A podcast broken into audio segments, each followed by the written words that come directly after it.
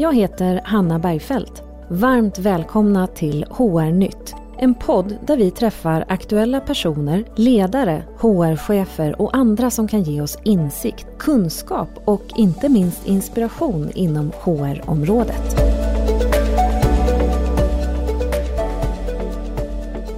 Temat för dagens poddavsnitt är lärande i praktiken och hur gör man? Med mig idag så har jag Michelle Wester som är VD och en av grundarna till företaget Noli. Varmt välkommen Michelle! Tack så mycket Hanna! Kul att just du är här tycker jag. Jag är väldigt glad att jag får vara här och så, prata med dig. Såklart! Hela vägen till Stockholm fick du ta dig för att komma hit och prata om det här eminenta ämnet lärande. Man kan ju säga lärande, utveckling, utbildning, development. Kärt barn har så himla många namn. Ibland är man ju nyfiken på varför det är så, men det tänkte jag inte att vi skulle fördjupa oss i, utan jag tänkte att vi börjar med vad är det som gjorde att du är intresserad av det området och att du valde att starta det här bolaget Noli? Det, jag håller med, det är ett spännande område och det, det det är kul att det finns så mycket beskrivningar och ord som berättar vad det är för någonting. Men ja, jag berättar gärna varför vi startade här. Det, det finns nog mycket som ligger till grund för det, men jag har alltid haft ett, ett stort intresse för mitt egna lärande. Ehm, ganska tidigt liksom så kommer jag fundera kring ja, men hur jag lärde mig på bästa sätt i skolan. Ehm, jag tyckte om att få bra betyg, eh, ville då se hur, hur kunde jag liksom som kanske många studenter. Eh, hur, hur kunde jag få så bra betyg som möjligt med så liten eh, tidsinsats som möjligt? Alltså få så hög effekt som möjligt av den tiden. Förlåt att jag bryter in, men ah. när ungefär i tiden pratar vi, hur gammal var du när du kom med de reflektionerna? Det här är under högstadiet någonstans, när betyg första gången kom in, så no, ja, åttan kanske? Oj då, ja. Uh. Jag, jag bara refererar till mina egna barn, de har inte den typen av reflektioner riktigt ännu, men jag, jag slutar inte hoppas. Förlåt, nej, fortsätt. Nej, men, det, nej, men jag tror att, det, och det, det jag vet inte vad som liksom låg till grund för det. Men jag, jag, ville väl göra mycket annat. Alltså så här, jag, jag ville ha bra betyg men inte lägga all min tid på att studera. Eh, och då ganska tidigt så eh, kom jag inse att minnesteknik, fantastiskt eh, värdefullt och kraftfullt i skolans värld. Tyvärr, får man kanske lite säga. Eh, jag, jag, fick väldigt bra betyg. Eh, jag var duktig på att memorera saker, eh, så jag kunde memorera böcker inför prov och gå upp och visa att jag har memorerat detta, vilket ger bra betyg. Men jag tror att det någonstans under gymnasiet också inföll en känsla av att jag inte kunde så mycket. Alltså jag, jag själv upplevde att jag inte kom ihåg någonting av de här böckerna jag hade läst två veckor, tre veckor efteråt. Eh, jag fick jättebra betyg, men min egna känsla av vad jag kunde var väldigt låg. Eh, och, och, där någonstans började liksom en nyfikenhet kring, ja, men hur, hur lär jag mig på riktigt då? Om jag, om jag på riktigt lära mig saker, vad, vad, vad, betyder det? Vad behöver jag göra? Och började i, där någonstans fascineras mig och intressera mig än mer för beteenden. Ehm, hur etablerar och skapar jag beteenden? Och insåg att där i ligger ju ett lärande, för ska jag ha beteende då måste jag verkligen kunna det. Och det blev liksom lite också startskottet för hela Noli som, som bolag. Vi, vi har alltid, eller hela tiden sedan vi startade, liksom jobbat med problemet och utmaningen hur får vi saker att faktiskt hända på riktigt? Alltså, alltså hur skapar vi beteenden från vår kunskap? För det, det är där i resultat ligger, inte bara att jag har lärt mig någonting för att visa på ett prov, utan det ligger i när vi skapar beteenden eller ja, får ett resultat av det. Vad intressant, vad spännande. Och jag tänker att det, jag sitter och bara reflekterar själv över hur mycket man har tentapluggat och skrivit av ja. saker och, och känt att man bara betat av. Men faktiskt inte riktigt har kunnat ämnet eller vad det nu kan vara efteråt. Utan lärande har liksom inte skett. Det har liksom inte kommit in i kroppen på något vis. Medan andra områden där man faktiskt har kanske nördat ner sig mer eller praktiserat eller vad det nu kan vara för någonting så har det ju satt sig på en helt annan nivå. Ja. Det är ju verkligen definitionen då, tänker jag, för ett lärande eh, utifrån hur jag ser det. Men, men det kanske finns andra definitioner. Hur ser du på det? Nej, men, jag, jag, tror att det, det, finns många, det finns väldigt många definitioner av just lärandet. Jag tror, eh, jag, jag, brukar själv dela in det i, i tre olika nivåer. Där jag ser att först handlar det om att få någon form av kunskap. Då har jag fått en, en förståelse för någon form av teori eller modell. Jag, jag, har, jag har skapat informationen kring det. Då, då har jag skapat kunskap. Sen behöver jag på något sätt skapa en, en förmåga. Där, där blir det liksom en, en möjlighet att applicera den kunskapen. Um, och en förmåga kan vara inom ett väldigt stort spektra.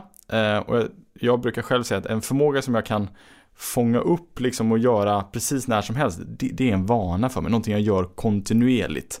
Men sen har vi också förmågor som vi kanske inte kan liksom fånga upp sådär och vi gör dem inte på daglig basis inom ja, ehm, organisationer och som chefer är det till exempel ett, ett, ett svårt samtal. Ehm, det, det, är typiskt sånt, jag har en förmåga att genomföra, jag har gjort det ett antal gånger men jag känner mig inte jättetrygg i exakt hur det ska göras.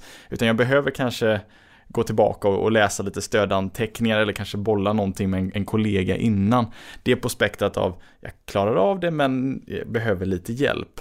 Eh, så jag själv brukar ha liksom de kategorierna. Kunskap, då har jag förstått någonting och sen en förmåga, då, då klarar jag av att applicera det inom ett spektra.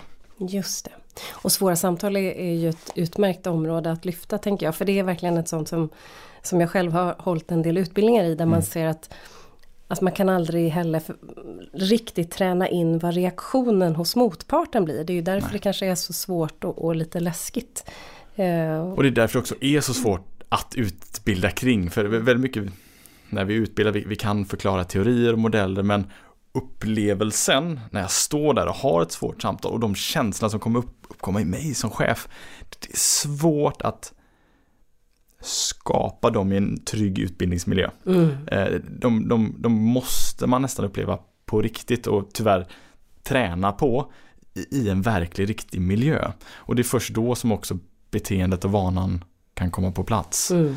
Um, så vi, vi, kan introducera taktiker, hur man genomför tuffa samtal.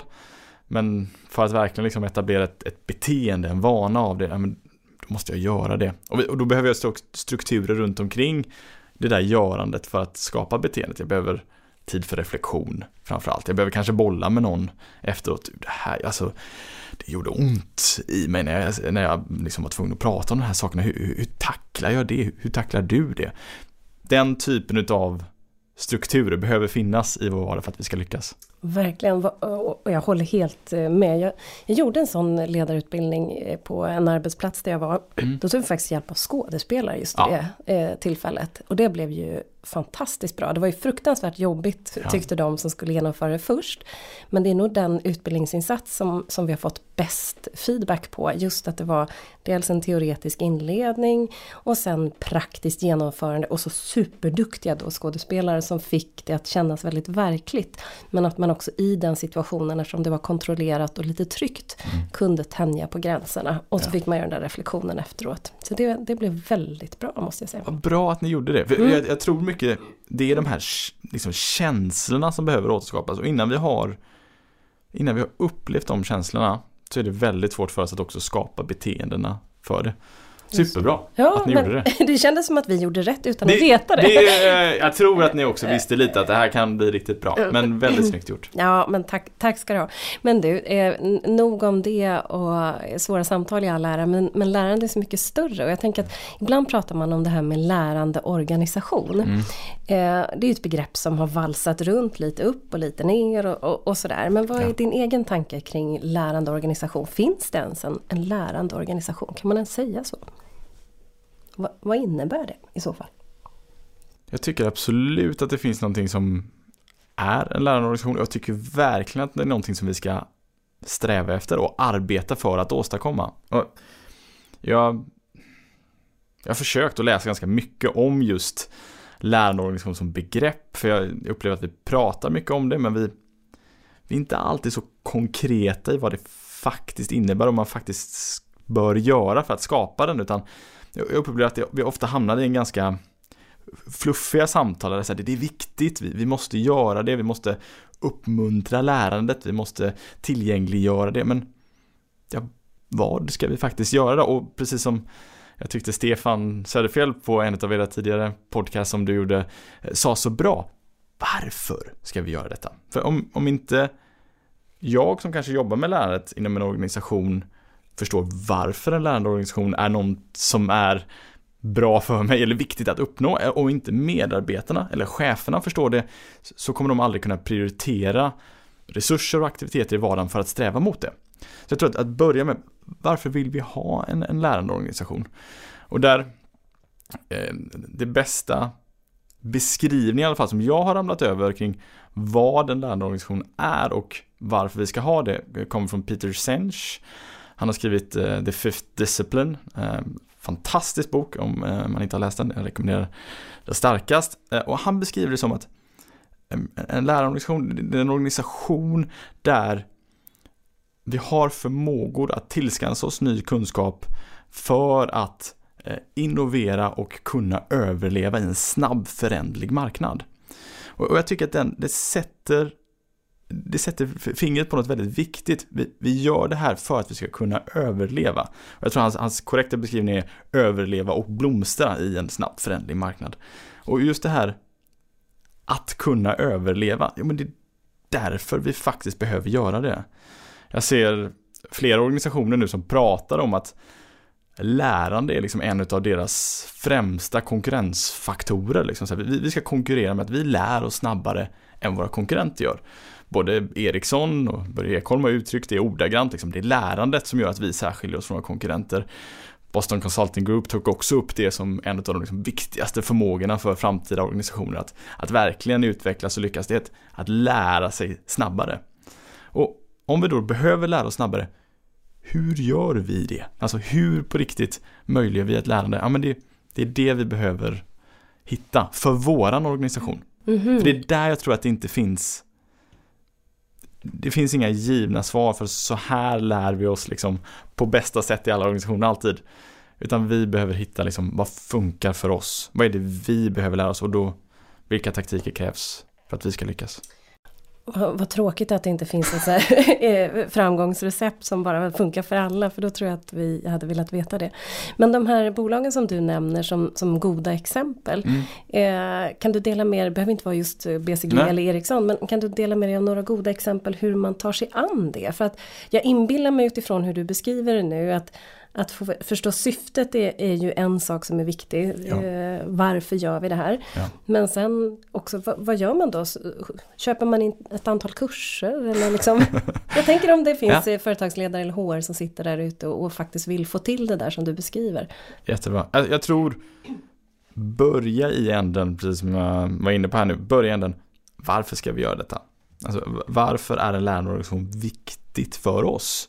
För det måste vara supertydligt för oss varför gör vi detta och annars kommer vi inte kunna kommunicera och förklara alla de aktiviteter som vi kommer fram till att vi sen behöver göra eller ska göra. Så börja i att, ja, om man då är ett team, tillsammans sitta ner och säga varför ska vi ens prata om detta? Varför är en lärandeorganisation viktigt? Sen är det ju, jag, jag raljerar och säger liksom det finns inga fasta verktyg för alla. Det finns ett par utgångspunkter som man kan ha. Eh, någonting som blir otroligt viktigt och alltid är viktigt i all förändring vi ska göra, det är ledarskapet.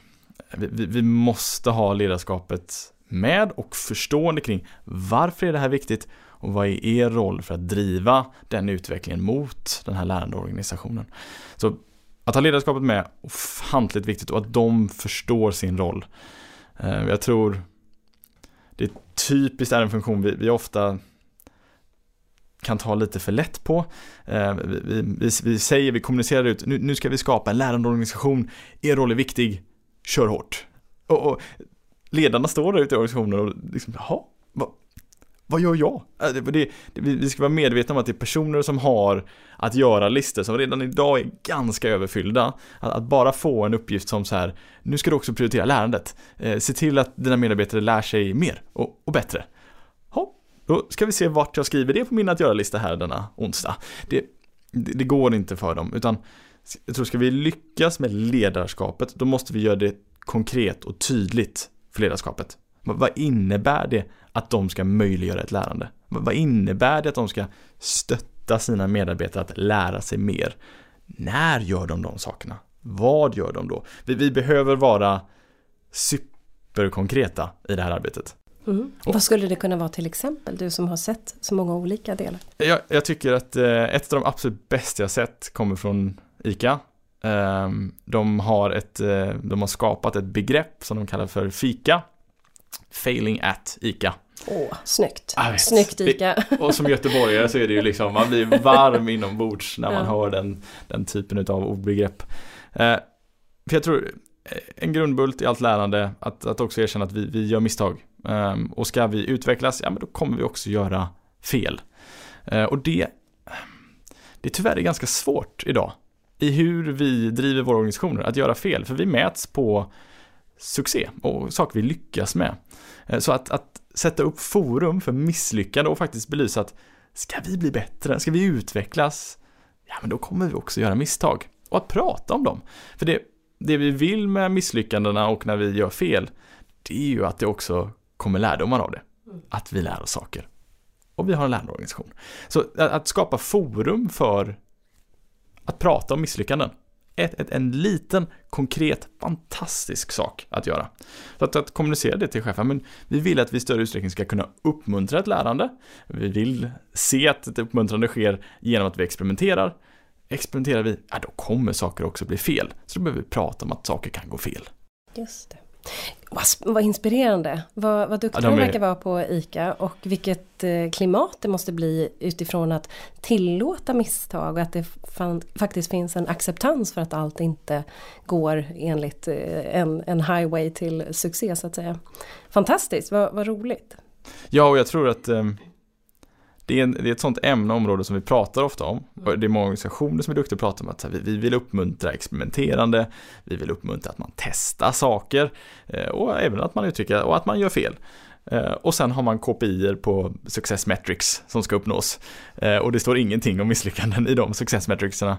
Och det blir problematiskt. För om vi bara mäts, om vi bara följer upp på saker som vi ska lyckas med, så är det svårt att också ha utrymmen för misslyckanden. Så jag tror att det, det nästan behöver komma upp även på liksom våra success metrics eller på våra KPI. Att vi gör så här många experiment och det, det är okej okay att misslyckas så länge det också finns tydligt vad har vi lärt oss av detta. Just det, och hur sprider man den kunskapen om de misslyckanden så inte alla olika eh, divisioner eller avdelningar ska göra samma då tänker jag. Det är väl jätte, jätte inspirerande. Fika. Fika, den, den kommer jag ta med. Jag måste hitta hur vi kan använda det i fem här ja. på något vis. Eh, men, men jag tänker också på de här ledarna som du nämnde som är då lite avgörande för att vi ska lägga fokus på lärande eller utveckling eller vad det nu kan, kan kallas i mm. den organisationen. Om man sitter som en HR eller utvecklingsavdelning och tycker att det här är så viktigt men man har en ledare eller ledning som inte riktigt är med på tåget.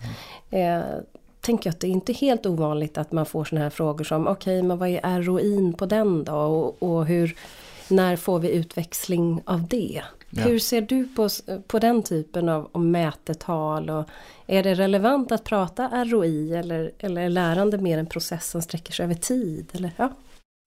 det, det, är en, det är en jättebra fråga. Och jag, jag, tror att jag hade kunnat spendera mycket av vår tid att, att prata om just den. För vi måste prata om ROI. Men vi måste också vara okej okay med att vi inte har hundraprocentiga siffror och data för att backa upp allting. Och det är inga områden inom våra organisationer där vi har det. Sälj är väl de som kanske kommer närmast i att ha det. Men väldigt få andra. Men jag upplever att vi som jobbar inom HR, inom lärande, vi, vi sätter sådana krav på oss själva att det ska alltid finnas ett 1 till 1 samband. Vi ska alltid kunna visa att om, en, om, om vi har den här avkastningen, ROIn, då har vi liksom till 100% stått bakom att detta har hänt. Det är en utopi. Mm. Det, det kommer aldrig ske och det sker aldrig i någon organisation. Men du ser inte en marknadschef stå och säga på en presentation när man har gjort en jättelyckad kampanj. Ja, det, det här har ju inte bara vi varit med och skapat de här resultaten, utan det är ju vi alla som står bakom, utan de ser, vi har på grund av de fantastiska kampanjer vi har skapat fått följande resultat för bolaget. Jättebra, vi, vi behöver mer. Anamma den inställningen också inom HR och lärande och våga säga vi tror att vi kan skapa de här resultaten utav följande aktiviteter. Det kommer vara approximationer, det kommer vara en hel del antaganden i det och det måste vara okej. Okay. Men det... Vi behöver börja prata ROI. Vi behöver våga göra fler antaganden. Eh, sätta mer siffror på det vi gör. För det, det är så vi pratar övrigt inom bolag och organisationer. Man, man pratar i siffror, man pratar om return on investments, KPI och det behöver vi också göra. Men vi behöver också känna att det är okej okay, att det inte alltid till 100% är någonting som vi kan gå tillbaka och säga ja, vi har stått bakom detta eller vi har varit den enda funktionen som har drivit detta och skapat det här resultatet. Utan det kommer vara en gemensam insats.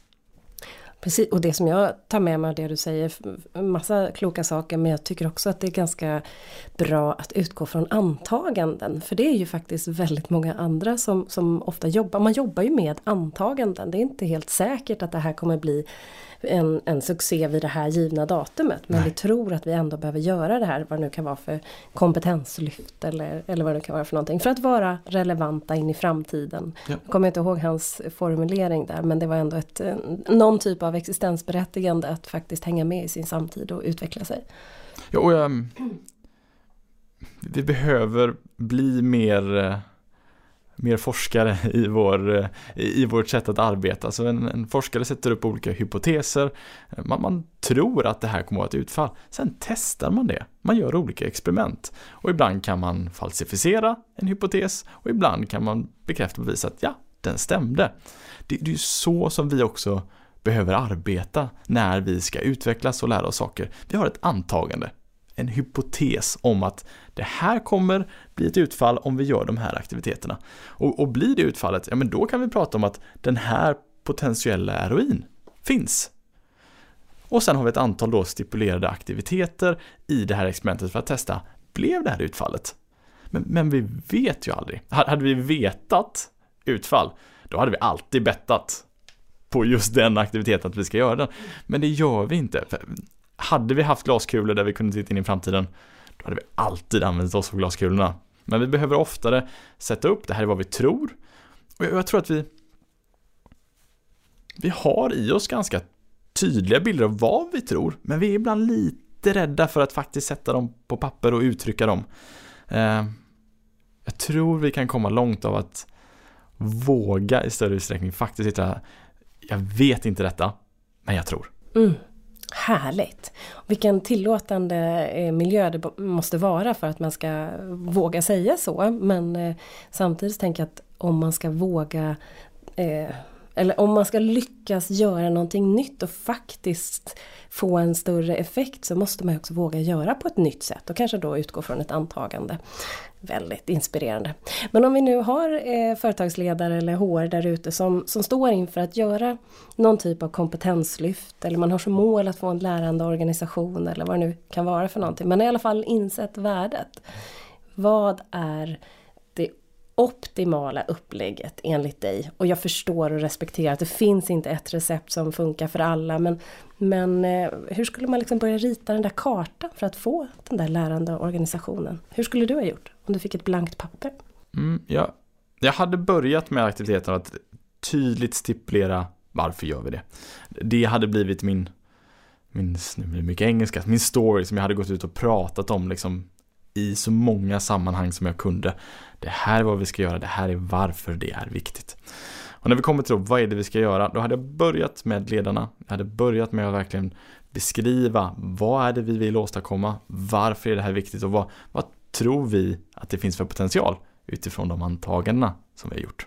Så jag hade börjat med, med ledarskapet och vilka aktiviteter som ingår i den kommunikationen det behöver man se till organisation eh, det, det, kan vara att det är workshopdagar som vi gör, det kan vara att det är mer av traditionella utbildningsinsatser, det kan vara kombinationer utav dem.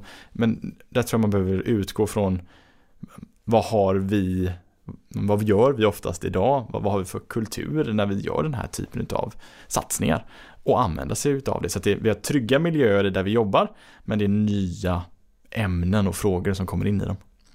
Eh, efter det så hade jag jobbat på att få ut ett antal små enkla förslag på aktiviteter som man kan göra som medarbetare för att i ännu större utsträckning arbeta med sitt egna lärande. Allt ifrån liksom att sätta av tid i sin egen kalender för att läsa artiklar, eh, fråga en kollega om hjälp och börja liksom att för mig själv, som nu då medarbetare, synliggöra det lärandet som jag gör. För, jag tror att den jag ska säga, en av de största utmaningarna vi har i att skapa en lärandeorganisation, det är att vi kommer från en värld där HR-avdelningen och eller utbildningsavdelningen när de har jobbat med lärande så har det varit att leverera kurs. Så, så att, att jobba med lärande blir likhetstecken med att leverera kurs. Samma sak utifrån medarbetare.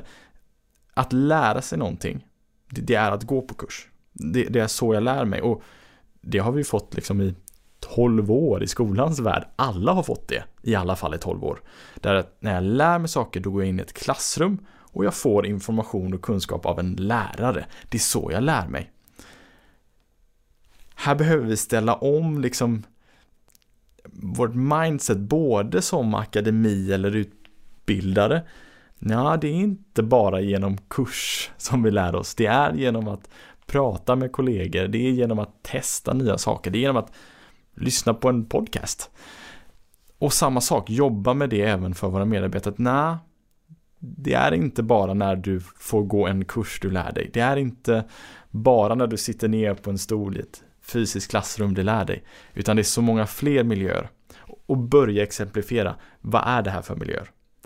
För jag tror att när vi kan göra det tydligt för en medarbetare att vi kan lära oss och vi lär oss på så många fler sätt än bara i ett klassrum så kommer vi också kunna föda ännu mer av den typen av beteenden. Verkligen. Det var någon klok person som, som jag har i min närhet som sa e-learning frälser inte världen. Eh, och det, det tycker jag är så himla rätt. Men ibland kan man ju möta medarbetare som, precis som du säger, har en förväntan om att jag ska få gå på kurs eller åtminstone se en e-learning för då har jag tagit del av någon typ av utbildningsinsats. Ja. Eh, men att man sen samtidigt jobbade med eh, fadder på jobbet eller att man går dubbelt på jobbet eller man testar nya avdelningar och så. Det la man inte liksom märke till att det var en del av läroinsatserna. Eh, så man kan behöva adressera det om man vill skapa medvetenhet kring lärande. Eh, vilket kanske inte är alldeles nödvändigt heller, inte vet jag. Men, men det är faktiskt eh, intressant tycker jag. Ja, och jag tror ska vi skapa en lärande organisation då är det en av grundbultarna att medvetliggöra vad är lärande? Mm. När lär vi oss? För um, om, vi inte gör det utan vi bara pratar om att, och det är här jag upplever att vi ofta hamnar. Vi, vi pratar om att vi ska vara en, skapa en lärande organisation och så gör vi inte arbetet av att synliggöra alla tillfällen vi lär oss. Och så blir det medarbetare som lite hamnar, men jag har inte fått gå på kurs på ett halvår nu. Hur ska jag kunna lära mig? Alltså, det, och det, det finns en fara i det. Så att vi, för att verkligen få ut potentialen i en lärandeorganisation, då måste vi också prata om vad lär vi oss? Hur kan vi lära oss i, i fler miljöer och sammanhang? Än bara på en kurs. Verkligen och det är, ju, det är ju så mycket mer än att bara skapa en lärande organisation. Det handlar ju om att vara en attraktiv arbetsgivare också tycker jag. För de flesta vill ju utvecklas och, och bli något bättre än vad de var igår. Och sådär. Men, men vill alla det? Är alla motiverade till utbildning, utveckling, lärande? Som du ser det. Och om inte, hur skapar man den motivationen? Kollar vi på den forskning som, som finns så ja, det, det är liksom en, en inneboende drivkraft i oss människor att vi vill utvecklas. Vi vill lära oss och bli bättre.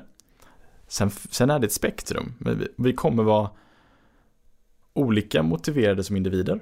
Vi kommer vara jag kommer vara olika motiverad i olika faser av mitt liv och det behöver vi ta i beaktning. Men ja, människor är i grund och botten intresserade av att utveckla sig och bli bättre på det man gör. Så är det. Där kan vi vara ganska liksom, vi behöver inte, vi behöver inte ha några andra formuleringar kring detta, för där är forskningen väldigt tydlig. Vi vill utvecklas, vi vill bli bättre. Men det kommer vara på ett spektra. Och där kanske mitt spektra ibland eh, hos en specifik individ kan vara att jag upplever nej, den personen vill inte. Men alla individer vill utvecklas och bli bättre. Och hur, jag tycker det är en väldigt, jag älskar den frågan, men hur motiverar vi då? Jag, eh, motivationsforskning har väl varit någonting som jag har varit kanske extra nördig inom och tycker är jätteintressant. Ehm, och är det någon som delar det intresset eller eh, är nyfiken kring det och vill börja läsa saker så vill jag verkligen tipsa om en, en Harvard-professor som heter eh, Theresa Emma Bill. Hon har skrivit en bok som heter The Progress Principle hon, hon har hon har ägnat hela sin forskarkarriär åt att just studera motivation. Vad är det som driver motivation? Vad är det som gör oss motiverade? Och hon visualiserar, tycker jag, motivation på ett, ett väldigt bra sätt. Hon säger att det motivation är som två stycken eh, krafter. Vi, vi behöver motivation för att göra saker och vi får motivation när vi har gjort saker. Så om man lite ser det som en, en växelverkande kraft, lite som en, nu är jag ingenjör, vilket betyder det här, eh, men om man ser det som en, en, en, motor så behövs det bränsle för att driva motorn och sen så får vi en effekt utav det. Och när vi gör någonting, alltså när vi eh, tränar på någonting, vi, vi testar någonting nytt, vi gör en aktivitet, så skapas det en form av energi. Den energin vill vi då liksom på något sätt omvandla till motivation. Och omvandlingsfenomenet, eller omvandlingsaktiviteten i det här fallet, som eh, Emma Bill beskriver det, det är reflektion. Det är när vi reflekterar och funderar kring, huh, när jag i förra samtalet med min kollega började ställa fler frågor än istället för att bara prata, då fick vi ett mycket bättre samtal. Det bygger motivation för mig. Reflektionen hjälper mig att se att den där aktiviteten, det gav resultat. Vi bygger motivation. Den energin som motivationen är och har skapat kan jag nyttja till att göra nya aktiviteter. Och, och så där blir det hela tiden en växelverkande kraft där jag behöver göra saker, Görandet behöver omvandlas till motivation genom reflektion och sen kan den då nya motivationen bidra till att jag gör nya saker igen. Fantastiskt beskrivet Michel. Eh, en optimal kombination av ingenjör och ändå beteendevetare tänker jag. Eh, fantastiskt, vi pratade lite innan, innan sändningen också om det här med reflektionstid och hur, hur viktigt det är. Ja. Men om vi kommer tillbaka till det här med motivation för lärande så kan jag kanske ibland då låta lite krass. Och, men ibland kan jag också tänka att nej men, det är fasiken också en del av anställningen. Mm. Att det är ett uppdrag som anställd för den här arbetsgivaren. Ja. Eh, då kanske motivationen ibland får stå åt sidan och att vi bara verkligen måste eh, ta vårt jobb på allvar och vara en del i att utveckla arbetsgivaren, arbetsplatsen eller vad det nu kan vara. Och därför måste vi faktiskt anamma ny kunskap eller eh, utveckla oss, vad det nu kan vara för någonting. Och så är det ju verkligen. Alltså jag, jag, jag håller med till 110% för vi har en del som det ingår i vår arbetsbeskrivning. Alltså vi, vi har arbetsbeskrivningar, vi har roller där det står vad vi ska göra och där är det precis som du säger. Det ingår ett antal aktiviteter jag har åtagit mig att göra i den rollen som jag har. Eh, I min värld så handlar det bara om kommunikation. Jag som ledare behöver vara tydlig att det här gör vi. Det, här är en del av din roll och det behöver göras. Men vi behöver också särskilja det från utveckling och experimenterande och lärande. För vi, vi kommer inte lära oss i allt vi gör. En hel del utav de arbetsuppgifter jag har i en vardag, de, ja, ursäkta uttrycket, behöver bara göras. Jag kommer inte lära mig av att göra dem. Jag har ganska stor andel av min vardag som består av aktiviteter som bara behöver göras. Eh, och, och det handlar om att vi behöver vara tydliga i, upplever jag själv, kommunikation som leder att det finns de aktiviteterna, men sen har vi också en hel del övriga aktiviteter som inte kommer vara så tydligt stipulerat att de bara ska göras utan där har vi en mer slingrig väg vi ska gå som vi inte vet exakt vart den kommer ta oss eller hur vägen ser ut. Um, och de måste vi skilja på. Det är inte samma sak. Väldigt, väldigt intressant. Och du, du nämnde ju också några bolag. Jag tycker om att dela både misstag och, och, och, goda exempel. Du nämnde ICA som hade gjort det väldigt bra med det här FIKA. Failat Ica heter Ja, var så? exakt. Ja. Finns det andra som har jobbat på något annat sätt som du kan dela med dig av som inspiration för, för att lyssna? Om man nu känner så att ja men okej vi ska ta tag i det här. Nu är hösten 2022, nu sätter vi det här på agendan. Ja. Ehm, Alltså, um, några jag tycker har gjort det väldigt, väldigt bra. Um, um, vi jobbar väldigt nära Intersport. Uh, de har tagit fantastiska kliv skulle jag säga under de senaste åren i att arbeta med erfarna medarbetare och nyttja den erfarenheten för att introducera nya medarbetare och lära utav den all kompetens och kunskap som de erfarna har. Och det här upplever jag är en, en av de största utmaningarna som, som bolag står inför. Framförallt när man gör större kompetensutvecklingsinsatser. Eh, Intersport exempelvis, de har stora konferenser årligen inom ett antal olika områden. Det kan vara ski, liksom ski camps, då får man lära sig om det senaste med skidor. Eh, Utmaningen med sådana aktiviteter är alltid att du har ett, ett gäng medarbetare som är jätteduktiga. De, de har sålt skidor och pjäxor under många år. De vet vad det finns för typer av kunder som kommer in och vilka frågor som kommer komma upp. Och sen har du den andra delen som är mycket mer nya. De kanske aldrig ens har stått på ett par skidor. De har absolut aldrig sålt ett par skidor. Och att göra utvecklingsinsatser som båda de här grupperna tycker är värdefulla och givande. Det är svårt. Men det man har gjort på Intersport är att på ett väldigt bra sätt nyttja den här kunskapen och kompetensen hos de erfarna och inte bara nyttja liksom alla bra saker, alltså inte bara nyttja eh, det här är en bra säljtaktik eller det här är eh, bra frågor att ställa utan också nyttja ja, det här är misstag jag gjorde i min tidiga, eh, tidiga fas i karriären. Eh, det var faktiskt till och med en kund där jag gjorde så här. Och lite liksom visa för nya medarbetare att det, det är okej att göra fel. Det, det, det kommer bli fel ibland, även de som är så duktiga som jag kanske som ny medarbetare ser upp till när jag går på golvet idag. De har också gjort fel en gång i tiden. Så de har jobbat mycket med mentorering eller ja, mentorskap på de här utbildningssatserna där de mer erfarna får introducera vissa olika viktiga koncept och där de också får möjlighet att dela med sig av berättelser, saker som inte kanske alltid har gått precis som de har gjort, eh, så som de har velat. Eller där eh, ja, de själva kanske inte hade all den erfarenheten som de har idag för att just hjälpa den nya medarbetaren att känna sig tryggare, våga testa saker när de står ute på golvet och ska testa för första gången att sälja ett par skidor. Men bra! Där, där jobbar man alltså med mentorskap och, och, och återigen lite där utrymme för att våga göra fel och visa på det. Lite som ICA då. Exakt. Bra jobbat inte sport! De är grymma. råkar de använda Noli också? De råkar göra det. Okej, okay, men det är väl därför du känner dem. Men om vi kommer tillbaka till ert verktyg och det här är ju inte något eh, sponsrat avsnitt av er så att du får ju prata lagom mycket om, om just Noli. Men jag har ju faktiskt jobbat med ert verktyg och tycker att det är väldigt bra. Så jag tänker, kan du inte berätta lite? Du berättade om ursprungstanken och det här lärandet. Mm. Men, men inte riktigt vad det är ni har liksom skapat och varför. Nej, vi, vi jobbar med de formella utbildningsprogrammen och det här, jag har varit inne och pratat om det att vi, vi behöver se lärandet som något mycket mer än bara våra kurser. Alltså lärandet i våra organisationer, det ska bestå av att testa saker i min vardag.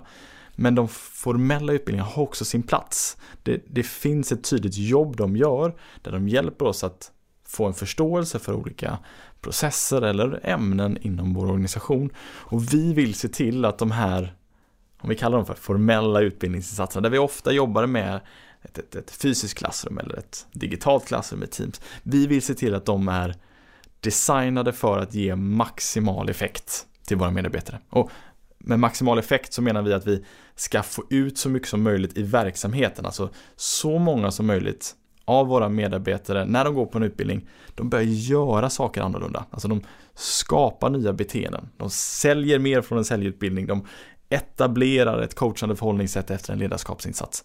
Det är vad vi hjälper till med.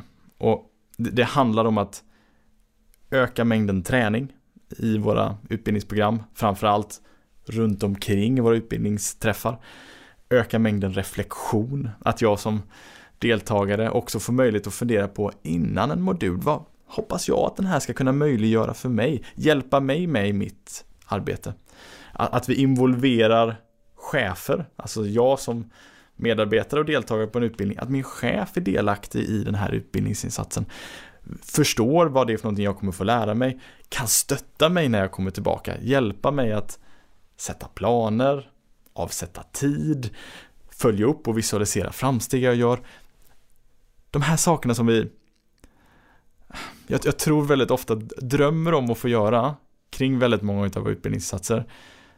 Vi ser till att det är möjligt. Vi ser till att organisationen liksom verkligen lyckas få på plats en struktur för att skapa engagemang, skapa övning och reflektion runt omkring utbildningen. Underbart. Och det som jag sitter och tänker på, det som jag tycker framförallt att det bidrar med, det är ju att man eh, eh man behöver inte ta bort de där klassiska kurstillfällena men det stretchar liksom mm. läroprocessen vilket gör att det blir över en längre period vilket i alla fall jag upplever är en ganska bra förutsättning för att det faktiskt ska ske någonting. Jag tror att man, vi är ganska många som kan räcka upp handen på att man har varit på kurser och man tycker det var superbra, det var så inspirerande och var jättegott fika i pauserna. och så kommer man tillbaka och så känner man sig superinspirerad i max två veckor och så gör man som man alltid har gjort. Det är någonting där som, som eh, Kanske att det är ett frö som man tar med sig så har man ändå lärt sig någonting. Det är mm. inte det, jag vill inte bara förkasta det men det är ju ändå någonting om man vill få till den där beteendeförändringen som måste till över tid. Eh, och man måste också få eh, både praktisera det där man har lärt sig men, men, också få lite förstärkning säger jag som beteendevetare då, men, men lite positiv respons eller förstärkning, känna att någonting händer eller sådär för att eh, för att man ska skapa motivation till att fortsätta. Så tänker jag i alla fall. Jag, jag kanske ja. utgår mest från mig själv men, men jag tror att det går att applicera på rätt många andra. Det gör det utan tvekan. Och vi kan ju bara gå tillbaka till när vi i början av vårt samtal pratade om det, det tuffa samtalet. Det, det, det kan under utbildningen få lära mig om de här taktikerna kännas superspännande och motiverande. De här är bra saker jag får lära mig. Jag, jag, är taggad på att komma tillbaka till vardagen, precis som du säger, och, och, och testa detta. Och så har man ett, ett första tufft samtal om att nu, nu ska jag använda mig. Och så kommer det en reaktion som jag inte alls förväntade mig. Jaha, hur, hur ska jag hantera och tackla det här? Om det inte finns någonting för att fånga upp mig där, om det inte finns någonting för att hjälpa mig att reflektera att det här var lite tufft. Jag behöver nog kanske tänka på det här till nästa gång. Så är det väldigt mycket lättare för mig att falla tillbaka till vad jag alltid gjort sedan tidigare som, som var tryggt i mina gamla tidigare hjulspår.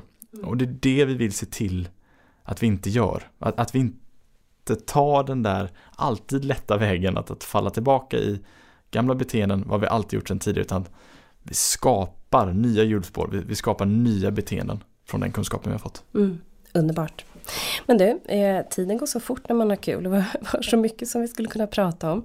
Men du, du nämnde ju det här med eh, misstag som en del av lärandet och det är ju precis det som jag tror på så mycket själv och älskar att andra delar med sig av misstag. Eh, finns det något sådär som du skulle vilja dela med dig om som inte har gått enligt plan för dig? Oj, där har vi nog en uppsjö. Jag, jag, jag har ett kopplat till just hur vi vill uppmuntra lärande inom vår egen organisation. Vi, det, det har också varit en, en grundbult för oss att lärandet ska liksom stå högst på tapeten i vår organisation och där vi verkligen liksom vill uppmuntra lärande i alla typer av sammanhang för alla som jobbar hos oss. Eh, och väldigt tidigt så, så sa vi det, vi hade det som, jag tror till och med det var det första som stod på vårt, eh, på vårt policydokument, liksom, att så här, vi uppmuntra lärande och vi tror att ju mer vi läser, desto bättre är det. Eh, så taktiken vi har haft för att uppmuntra just läsning är att eh, alla nya som börjar får en, Kindle första dagen man börjar. Eh, man, kan köpa böcker fritt, det finns liksom inga begränsningar där. Vi, vi, tror att all typ av läsning är bra, oavsett om jag vill läsa Vivica Lärn eller om jag vill läsa om um, um, Theresa Emma Bill och motivationsforskning så, så är det bra trots att vi pratade mycket om detta, och det var just det vi gjorde, vi pratade mycket om det, så gjorde vi det inte själva. Vi satt inte själva till exempel och läste på kontoret. Vi pratade om att du får läsa jättegärna när vi är här, alltså på arbetstid. Vi uppmuntrar det. Men vi gjorde det inte själva. Vi, vi, vi kanske satte oss på vårt ett, ett kontor, vi stängde dörren när vi skulle läsa. Så ingen såg att, att vi faktiskt avsatte tiden för det. Och vi själva började varför, varför läser ingen? Ty, tycker man inte det är kul? Och då, då började vi just liksom fråga om det här, var, varför, varför, varför tar du dig inte tid att läsa?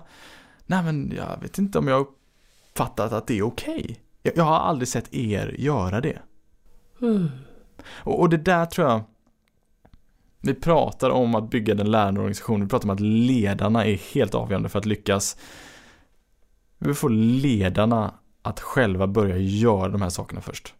Så vi insåg att ska vi få våra medarbetare att jobba med lärande och läsa då som vi tror på starkt, vi själva behöver vara de som går i första led, visar att vi läser och sätta oss i miljöer där man ser att vi också läser. Så eh, det har vi pratat mycket om, liksom att ska vi uppmuntra, skapa nya eh, sätt att lära, lära sig, ja, då måste vi gå i bräschen för det. Så det, det var väl tydligt att eh, vi hade en ambition att det skulle bli bra, men den behövde itereras på för att det skulle bli riktigt, riktigt bra. Men jättebra exempel och jag kan inte sluta fascineras över hur tydligt det blir det här med role modeling. Eh, att man missar den eh, vikten av den, hur, hur, stor betydelse det faktiskt har att eh, man inte bara kan säga utan man måste göra också. Oavsett om det gäller att vara förälder eller att vara ledare eller sådär. I det här fallet så, så var det ju supertydligt. Eh, och det skulle vara jättespännande att se ert kontor och komma och se, se VD-grundare sitta med en bok i famnen och, och läsa dem mitt i kontoret. Du är varmt välkommen eh, när som helst. Ja, men jag tar, jag, tar dig på orden. Ta med Bra. mig boken och sätter ja, mig där. Varmt välkommen.